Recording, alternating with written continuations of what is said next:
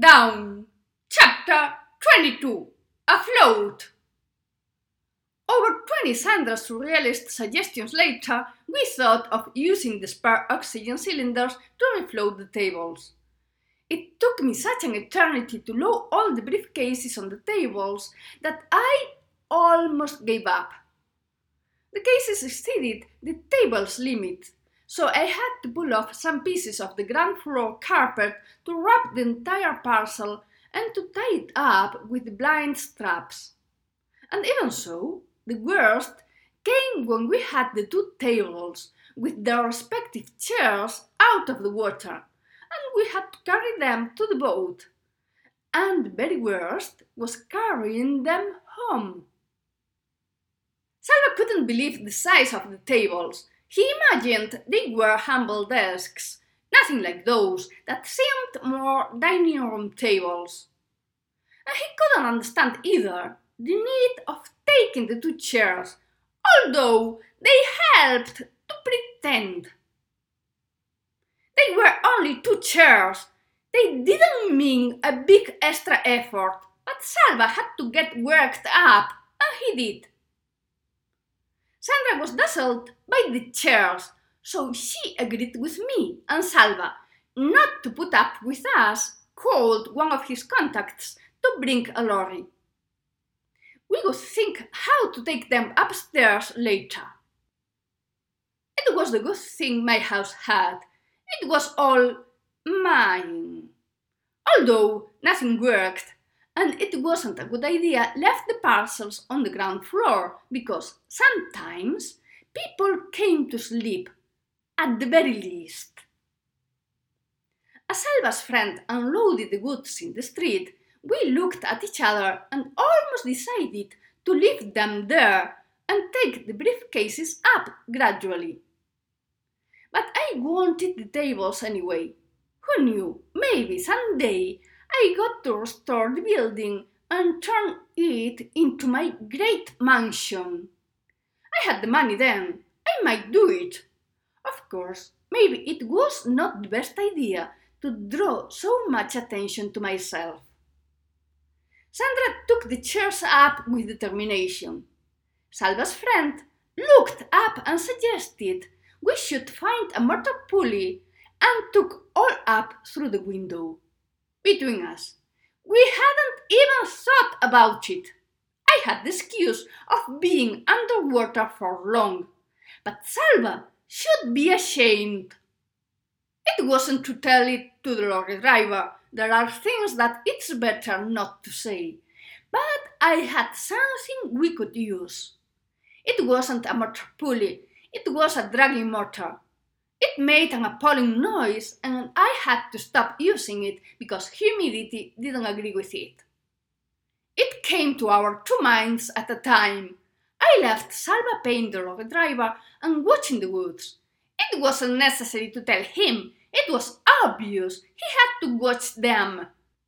I went upstairs excited, and suddenly, at the landing before my door were Sandra, the two chairs, and a weird silence.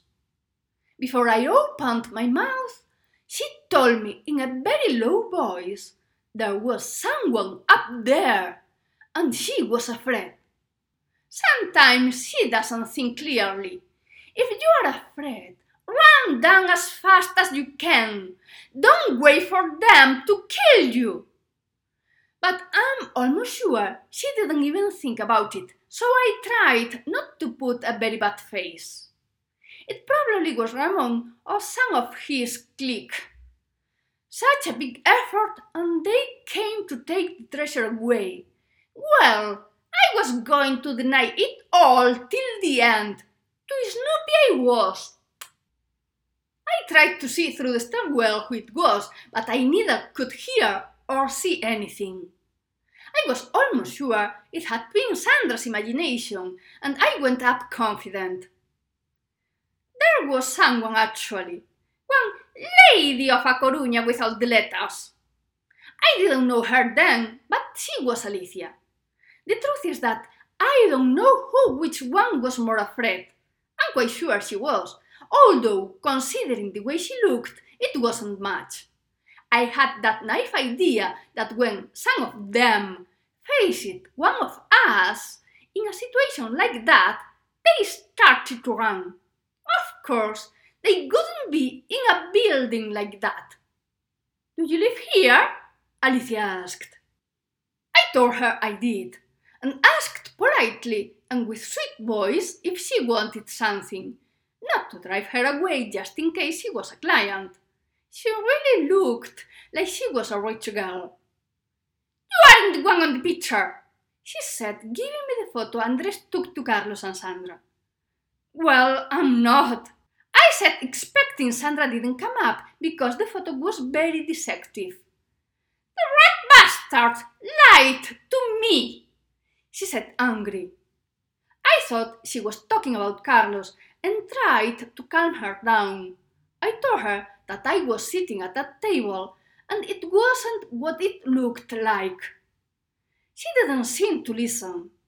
I told her Carlos was a friend of mine's lawyer and she was other friend of my friend.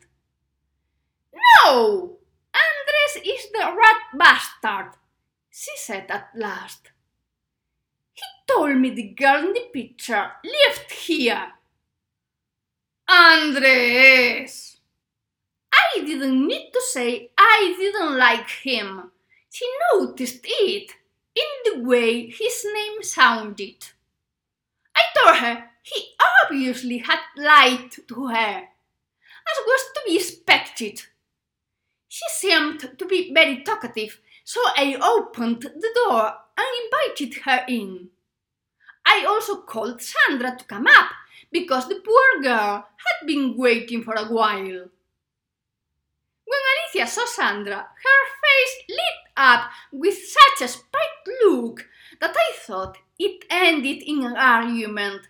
And since Sandra knew Alicia was Carlos' wife, she was a bit aggressive. But not knowing how, they began to chat peacefully. I turned on the telly and went down to the third floor to start the dragging motor. It started with no problem, making the noise I remembered it made, but it started. I took the windows out of the frame and threw the cable to Salva.